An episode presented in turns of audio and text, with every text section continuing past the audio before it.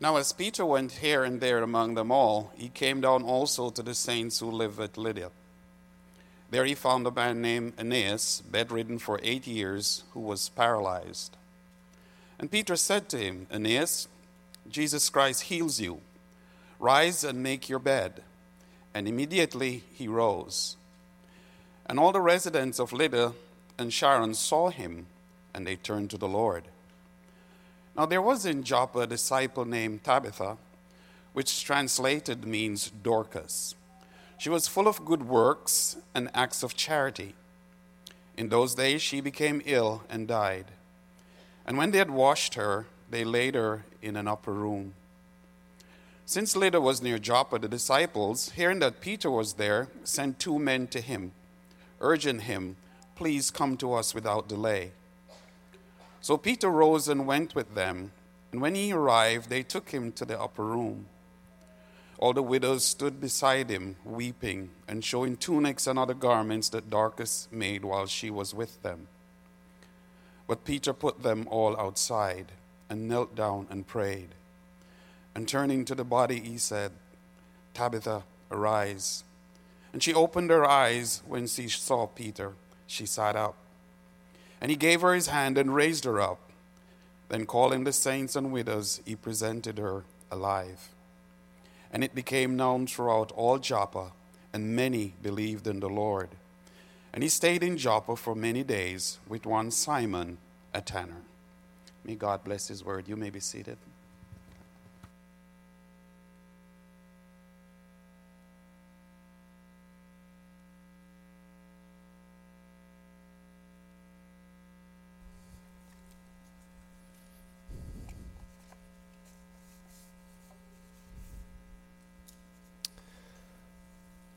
If you would pray with me well as we begin.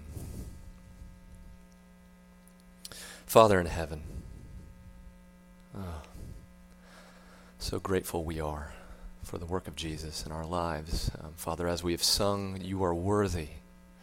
Father, we come before you this morning uh, in need of your continued work in our lives. Father, that we would see, that we know all the many ways that the world is groaning and that there is darkness even in our own hearts, that you may speak to us through your word this morning and shine a light. Show us that Jesus has is in the business of turning things around and can turn things around in our own lives continually. Father, we pray this in the precious name of Jesus. Amen. Uh, for those of you who do not know me, my name is Scott Dever. Um, I and my family were members here many years ago, and so it's it's great to see so many familiar faces and uh, in in the ways in which God has brought many faces that I don't recognize here as well. And so grateful for that. Grateful to give Pastor Jim some rest uh, and and encouraged by the work of God in your midst through your pastors, Pastor Jim and Pastor Mike and the elders. And I could go on and gloat about them for probably 15 minutes. Uh, but if you want to hear more about that, come see me afterward. Uh, now I want us to turn our attention to the Word of God together and to feed our souls. And so we are finishing up in chapter 9 in the book of Acts, and we're really right in between two uh, pretty monumental. Uh, events in redemptive history. Last week, Pastor Jim talked us through, walked us through um, the conversion of the apostle Paul, uh, Saul, who he is known by. And Saul is saved by Jesus. Uh, the one who is probably noteworthy as the biggest persecutor of the, of the, church. He was the one carrying out orders and capturing Christians and having them killed. And so, the beginning of chapter 9, we see him being powerfully and marvelously saved by Jesus. And this Saul, who will be referred to as Paul later, he will go on to write half of the New Testament. And so this morning, we have these two smaller stories, healing stories that are seemingly just quiet in the midst of this. Uh, and then in the coming weeks, we will look at how God will make this massive shift in the book of Acts to take the gospel to the Gentiles through the apostle Peter. And so we're right sandwiched in between those two massive events. And, and so we have these, these events, these smaller events of healings. And I think they are beautifully powerful in their own right. And as I was laboring over these two stories this week, I'm often working to kind of synthesize a clear thesis or a big idea. Uh, and for this passage, my big idea was the following that Peter is following in the footsteps of his Savior. And by doing that, he is pointing us to Jesus, who is the resurrection and the life. So that was my thesis, and it still very much plays out in this passage. But I want to change that thesis this morning. Um, and I, I, think it was this past Thursday that I had a brief conversation with Robert Jackson. Um, so this is this is partly his fault, um, and it's also partly John Piper's fault. And so Robin, Robert mentioned um, uh, to me a sermon that he had heard John Piper preach on this very passage, and so I decided to listen to it just yesterday. Uh, and in it, Piper echoed this phrase multiple times that Jesus turns things around. Jesus turns things around. And so that is my big idea this morning. Jesus turns things around.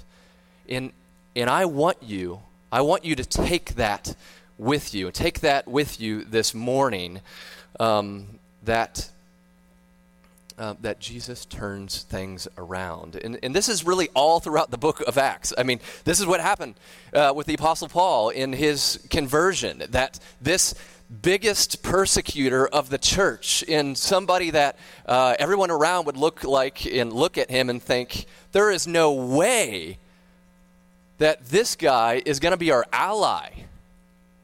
In Jesus, in his immense power, in majesty. He just shows up and he speaks. And Saul is transformed into one of the greatest champions the world has ever seen for the cause of Jesus Christ. Jesus turns things around. He will do that as he continues to work through the gospel of the book of Acts in taking taking the gospel to the unclean Gentiles, to you and me, to the ends of the earth. The great commission or the great mission that that Jesus sets out in Acts chapter 1 of Judea, Jerusalem, Samaria, into the very ends of the earth. This is unthinkable. Even during this context, the church at Jerusalem will think there's no way that Jesus can turn things around in Antioch. And that will become the mission sending agency that Jesus uses for the advancement of the gospel. And so we will see this again and again and again throughout the book of Acts that the gospel of Jesus Christ will go forward. He will astound you. And he loves to do that. Jesus loves to turn things around. And so I want us to look at these stories. And let's look at the first here um, this first encounter with this man named Aeneas, who was paralyzed. Now, Aeneas, as our text says, was, was bedridden for eight years. It seems as though he was a believer. He was counted uh, as one of the saints at Lydda. And other than that, um, we really don't know much about Aeneas. However, I think what's interesting about this story is as you read this story, as you hear this story, your, your kind of Bible spidey senses might be going off because it sounds very, very familiar or similar to the healings that were done by Jesus in the gospel. And so in Mark chapter 2, in Luke 5, and one that I will read to you here from John chapter 5, beginning in verse 2. And, and I want you to to hear the similarities. And so, John 5, verse 2. Now there is in Jerusalem by the sheep gate a pool in Aramaic called um, Bethsaida, which has five roofed colonnades. In these lay a multitude of invalids, blind, lame, and paralyzed. One man was there who had been an invalid for 38 years. When Jesus saw him lying there and knew that he had already been there for a long time, he said to him, Do you want to be healed? The sick man answered him, Sir, I have no one to put me into the pool where the water is stirred up. And while, I'm, while I am going, another steps down before me. Jesus said to him, Get up, take up your bed, and walk. And at once the man was healed, and he took up his bed and walked. So I hope you see, I hope you're beginning to see the parallels from our text in verse 34. Aeneas, Jesus Christ heals you. Rise and make your bed. A lame man was told to get up and make his bed. I mean, on the one hand, right now, there may be millions of parents out there that are trying to perform the same miracle with their teenagers and, and I wish them well on that endeavor. But I want us to see the parallels here uh, because Peter is continuing in the ministry of Jesus. He is following in the footsteps of his teacher. And, and, and quickly, I want to draw two things in this first story. The first is that, that it is Jesus that heals Aeneas. And Peter makes that clear in verse 34. Peter said to him, Aeneas, Jesus Christ heals you. Rise. Peter is not under the assumption at all that he has the authority to tell a lame man to get up and walk. He was looking to the creator of the universe. He was looking to someone who this is child's play for. That Jesus can turn things around. Peter knows his own life. Peter knows the way in which he has fallen so dramatically. Peter knows the way in which Christ has turned his life around. And he has walked with him. He has seen this over and over and over again. And he knows Jesus wants to astonish everybody else as well. And so he wants to be clear it is the Lord Jesus that is going to turn this around. This was nothing for Jesus to do. And he points people to Jesus. He has the power over sickness, the power to heal. And so the people saw this man who was bedridden for eight years. These people thought this guy was always going to be bedridden. They, did, they didn't have any hope that there was going to be anything different about this. They saw Jesus turn this around. And then verse 35 tells us And all the residents of Lydda and Sharon saw him and they turned to the Lord. Who can do this? They're astonished. And then the second thing here from this story is, is, just this, this simple act that we see that was that parallels that Jesus is that sorry, Peter is following Jesus. He does the same things as Jesus, says the same things as Jesus. We are called to be disciples of Jesus Christ. We are called to walk according to his ways, to believe that he can turn things around. And even if we see, if we back up one verse, if you have your Bibles with you, look at verse 31, we, we see that the church throughout all Judea and Galilee and Samaria had peace and was being built up. It had peace because, on the one hand, the persecutor Paul, his course in his life has now been completely altered. There is a certain sense of peace in walking in the fear of the Lord and in the comfort of the Holy Spirit. The church multiplied and continued to go forth. Peter is faithfully, continually pointing people to Jesus. He remembers his Savior's commands, the Great Commission, the mission given in, uh, in the beginning of Acts, that the gospel will go forth. And Peter is faithfully going in that way. Peter was making disciples in Judea, Galilee, Samaria. And so he is here as well. And then I want to look at this second story here of Tabitha. And I want to spend the majority of our time uh, this morning in this particular story. And so we move into Joppa, uh, which was pretty close to Lydia, Lydda. And Joppa, if you um, if you may recall, there's an Old Testament book that speaks a lot about Joppa, and that is the book of uh, Jonah. And you, I think you get just a little glimpse here of of what what Luke, our author, is communicating about how Jesus turns things around because it was Jonah that the Lord told to go to Joppa and he fled and went the other way. And, and Jesus is coming on the scene with his disciples and he is going toward Joppa. Things are going to continue to turn around. And so we see that, and then we come to this story of Tabitha and this woman who fell ill and died, whose name was Tabitha, which the Greek translation is Dorcas. And let's, let's just get this out of the way right now. Her name was Dorcas.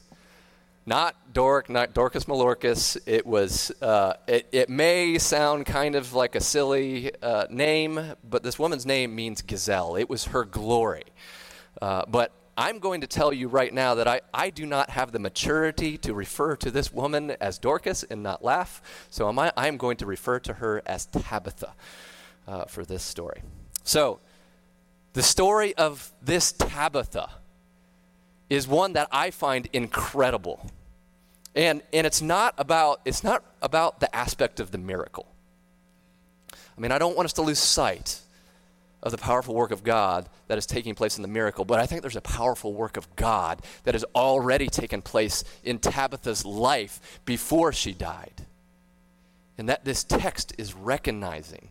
And so, the, the, on the one hand, the miracle of it all, the creator of uh, that all life has, has come through and been created through, for him to do this is nothing particular uh, if if this is our God. But the thing that is that is incredible to me is this Tabitha, this Christian woman, had a life that is so that was so devoted to a selfless love of others. So much I mean not as a leader, not as a a great artist or musician, but she lived such a devoted life to other people that she she literally made herself indispensable to the community around her. That when she died the people all around her they came to god. They went to find peter to say we need her. Raise her from the dead please. She is valuable to us. They send a delegation of two men to locate peter over in lydda and they put her in an upper room. They need her. She's made such an impact. I, I want to read I want to read the text again for you here and focus on the atmosphere of the text as I read this, that, uh, of, of how these folks would be feeling in the midst of this. There is so much going on just relationally with who Tabitha is to these people.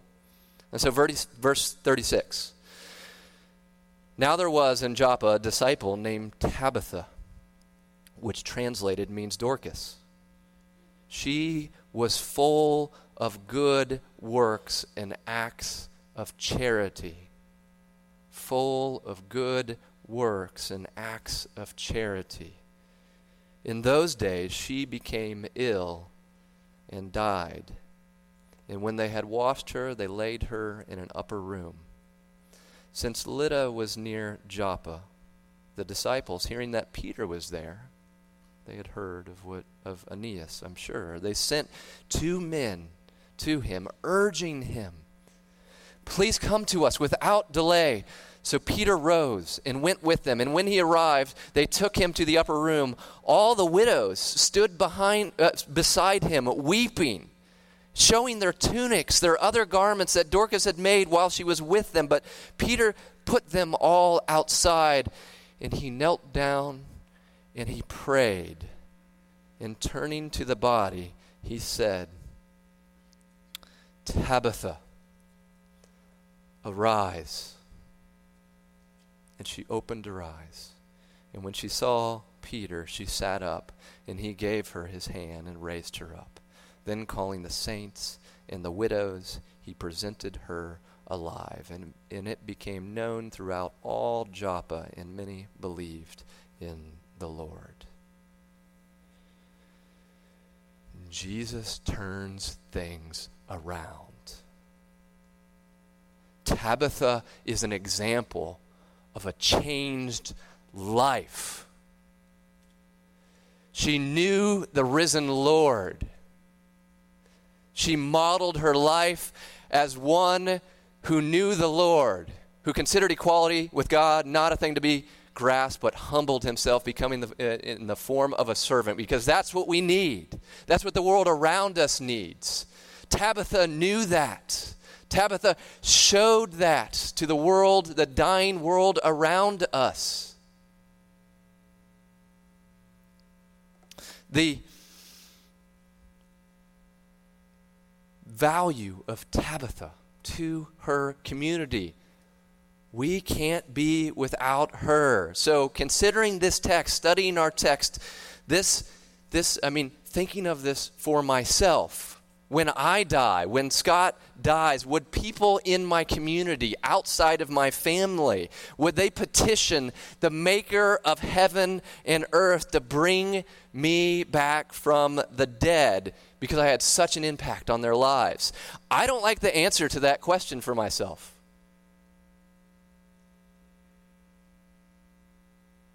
But I think the Lord has this on display and is recognizing how very pleasing it is to him, this life so well lived.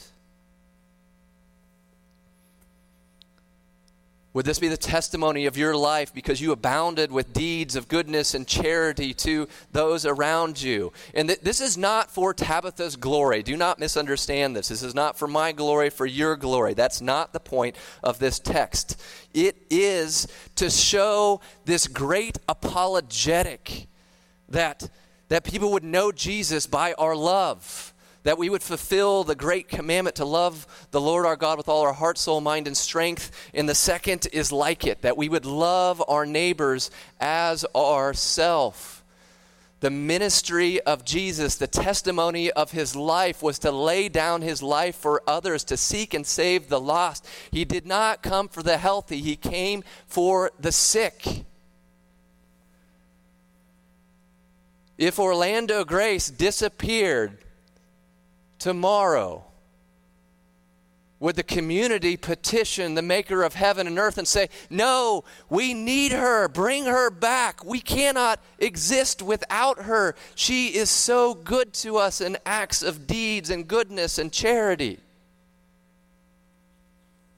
Would that be the testimony of your lives, of the church? That there's such a need in Orlando and Altamonte Springs and Winter Springs and Sanford and throughout the greater Orlando area.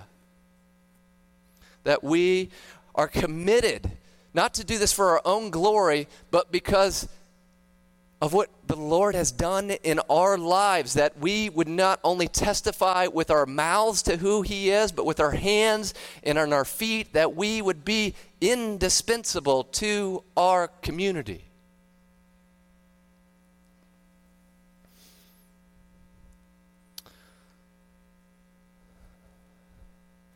This is what Tabitha's testimony in life was.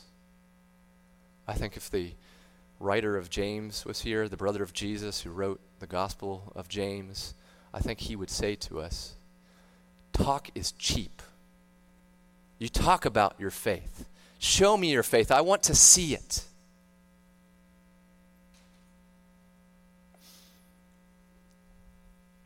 Even the Apostle Paul, a life that has been turned around. Paul points to himself as an evidence and an example of how Jesus turns things around. Look at my life. Imitate me as I imitate Christ.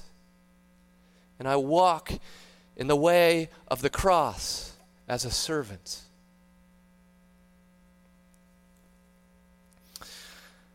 Is that what we're communicating to the world around us? That our lives, all of these things, it's, it's, it's Jesus changing in our lives, in our marriages, in our workplaces, the way we engage, that uh, we abound in these works and acts of charity that would actually make the gospel more plausible to non Christians. And I think that's exactly what it does in our text as well. This will be the message that the Apostle Peter champions in his letter, First Peter, uh, that this theme of that we would live lives worthy of the gospel, so that they would see our good works and glorify our Father in heaven. That these would be ways to make the gospel more and more plausible to the world around us, that we are proclaiming something that changes everything, not just our minds and what we believe. So, that's what it does in Tabitha's life. Verse 41, we have this, this reference to saints and widows. And I, I think that these widows are, uh, at least some of them, maybe all of them, non Christians. Otherwise, it really doesn't make sense why he groups these as separate groups. Saints and the widows, um, seemingly, there's just a testimony that they're coming to Peter and say, We need her. And they're showing uh, and they're testifying to the ways in which she is ministering uh, among them. And and I hope this is the way we would want to be remembered as well. So I don't want us to lose sight of, of the miraculous event that takes place here as well. So I want to draw our attention back to that. And I think similarly, um, we're going to see Peter walking in the footsteps of his Savior yet again. And so this may, this may give you uh, thoughts and spidey senses again of, of what takes place in one of the gospel accounts in Mark chapter 5, verse 35. And I want to read this to you and key in on how similar the stories are. And so, Mark chapter 5, verse 35. While he was still speaking, there came from the ruler's house someone who said, Your daughter is dead. Why trouble the teacher any further? But overhearing what they said, Jesus said to the ruler of the synagogue, do not fear, only believe. Oh, how the Lord loves to surprise us.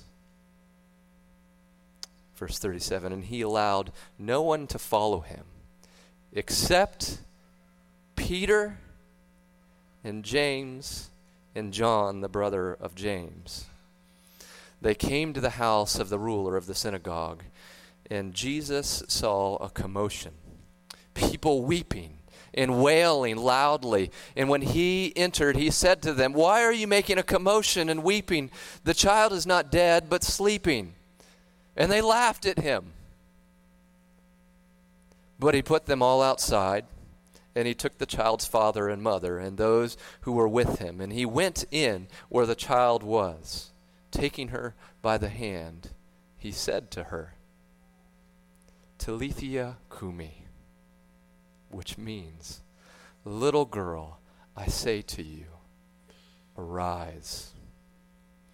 And immediately the girl got up and began walking, for she was 12 years of age, and they were immediately overcome with amazement. Oh, how Jesus turns things around that seem utterly hopeless. So, did you note Peter was there? With the teacher, with Jesus. He saw Jesus with this little girl.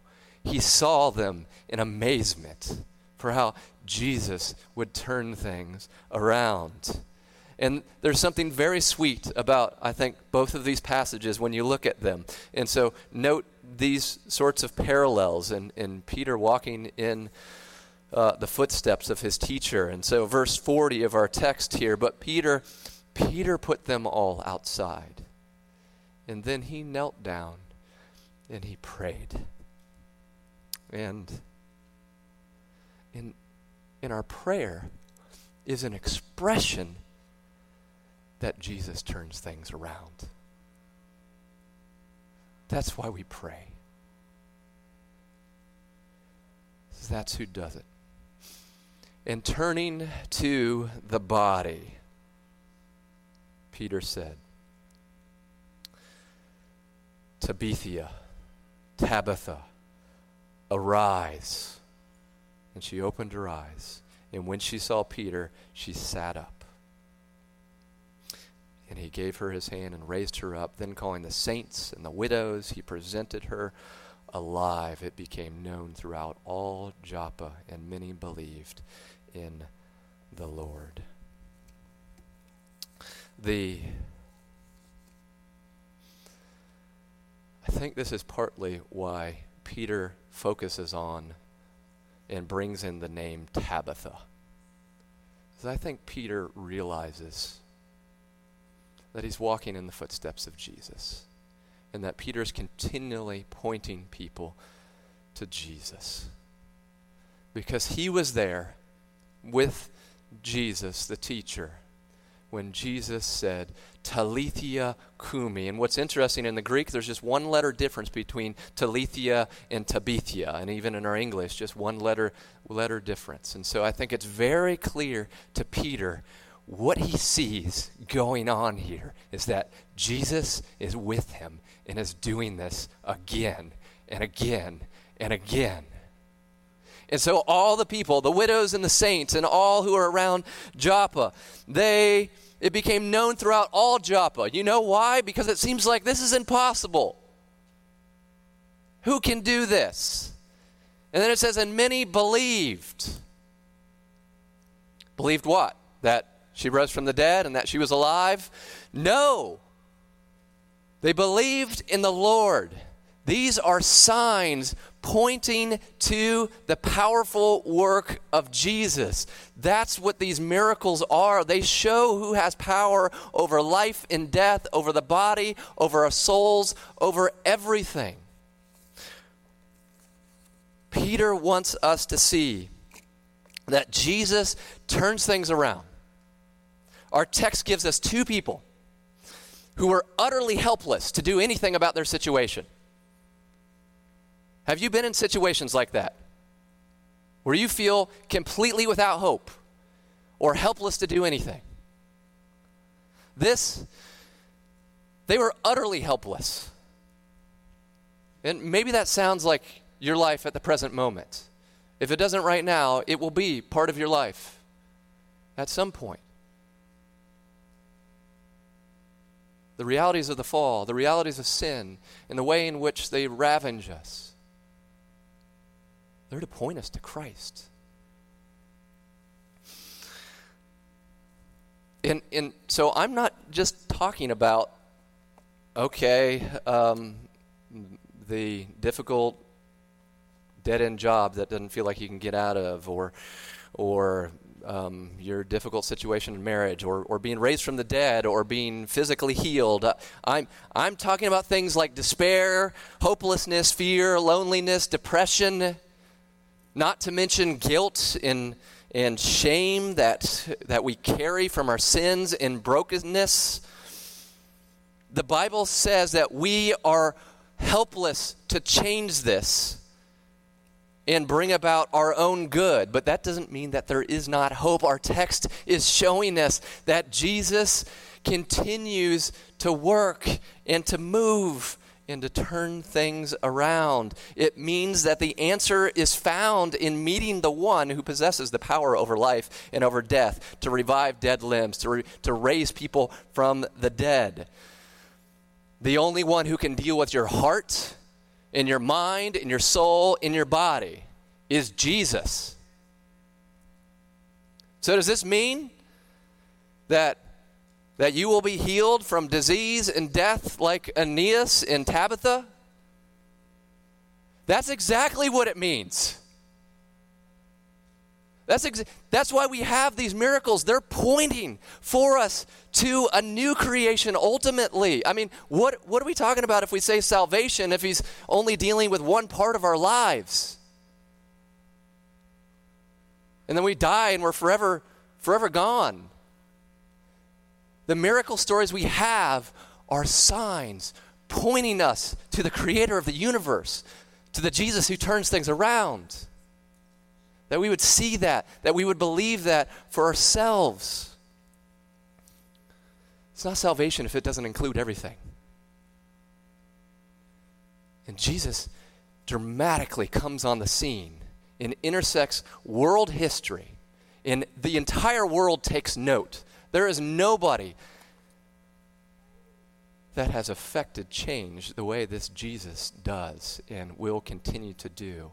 And as, as Andy spoke of earlier, in the ways in which we are still groaning from Romans chapter 8, the very world and creation is groaning, awaiting for the redemption of all things. That's what Jesus is going to do. He's going to turn it all around. And praise God for that. But in the midst of this life, He has shown us that He is turning our own lives around and that He can and that He will. May we not have hearts and minds of disbelief that look at our situation or other situations and just think that is completely hopeless. Jesus loves to show up and to prove us wrong. That we look throughout the world and we think this is a complete N- nothing's going to change with this. That we look at Myanmar and think, "Oh, what's going on there? That will that will destroy the church." No, it won't. The gates of hell will not prevail. Jesus is Lord of Lords and King of Kings. He is working and pointing us to this redemption, a new heaven and a new earth that will be as much as I long for, as much as I long for the Garden of Eden and for the first creation where there was no sin and everything was good and very good. And how so many things in this life remind me of how far the fall uh, has taken us down a road to where it's so painful and it's so broken and there's so much difficulty to see the way Jesus Christ will come in and break through that darkness and continue to work in our lives. Morning will come. He has promised it, He is displaying it. And it would be atheistic for us to believe anything otherwise. Do not forget the power of the gospel and of Jesus Christ. Tabitha and Aeneas. So Jesus Jesus raised a lame man so he could walk. For what? 30, 40, 50 years and then he stopped walking again. Tabitha raised from the dead. Okay she'll die again. Jesus wants to show us this picture of what he's creating for us. Um, I want to close by um, reading a story um, here that is on a popular blog author um, that, that speaks to some of the brokenness we experience. But orients our minds. Uh, Dr. Criswell, a longtime pastor of First Baptist Church of Dallas, was once traveling by plane to attend a speaking engagement on the East Coast. After boarding the aircraft and getting settled, he was thrilled to recognize the man in the seat beside him as a well known Christian theologian. Criswell greatly admired this man and was eager to get to know him. Soon the plane left the ground, and after it settled into a cruising altitude, Criswell introduced himself, and the two began to speak. The theologian told the pastor of how he had recently lost his four year old son to a terrible illness. It began innocently enough when the child was sent home from school one afternoon after developing a fever. At first, the parents thought it was a typical childhood illness that would soon run its course. But his condition, his condition continued to worsen, so that even um, so that evening uh, they took him to the hospital. The doctors ran a battery of tests and told the parents the tragic news. The son had a viral uh, form of meningitis that there was nothing that they could do for him. The child was beyond their help and was going to die. The parents did, the loving parents did the only thing they could, which was to sit with their son in a death vigil. It was the middle of the day, only a few days after he'd become sick, and the illness was causing the little boy's vision to begin to fade. He looked up at his daddy and he said softly, Daddy, it's getting dark, isn't it? The professor replied, Yes, son, it is dark. It's very dark. And for the father, it was. The little boy said, I guess it's time for me to get, get to sleep isn't it? Yes, son, it's time for you to sleep, said the father.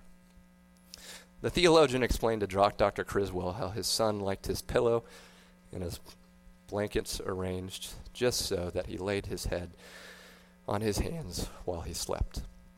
He told how he helped the child fix his pillow, and how his little boy rested his head on his hands and said, Good night, Daddy. I'll see you in the morning. With that, the little boy closed his eyes and fell asleep. Only a few minutes later, his little chest rose and fell for the last time, and his life was over almost before it began. The professor stopped talking and looked out the window of the airplane for a good long time. Finally, he turned to Dr. Criswell, um, and with his voice breaking and tears spilling into his cheek, he said, I can hardly wait for morning to come.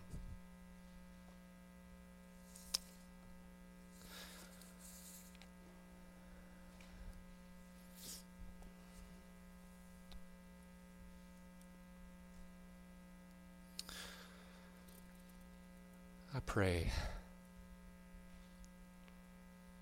and I hope that the Lord would give us faith to believe that that morning will come. All the evidences of the fall are continually around us. I hope that we see that Jesus is in the business of turning things around. So even the momentary lives that we live here that are filled with their own shares of grief and mourning and sadness that we'll remember morning will come. Please pray with me.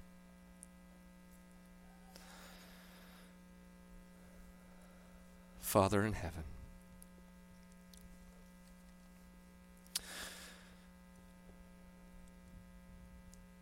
we need you every hour. We need you to show us again and again your mighty work in our hearts in our minds in our lives. That you are there and you are with us. You are shepherding us. You are the good shepherd. You will never leave us nor forsake us, even in the valley of the shadow of death. Father, that these are truths that we can see and hold on to. The testimony of your word is true and pure, and that you will come again and make all things new. In Jesus' name we pray.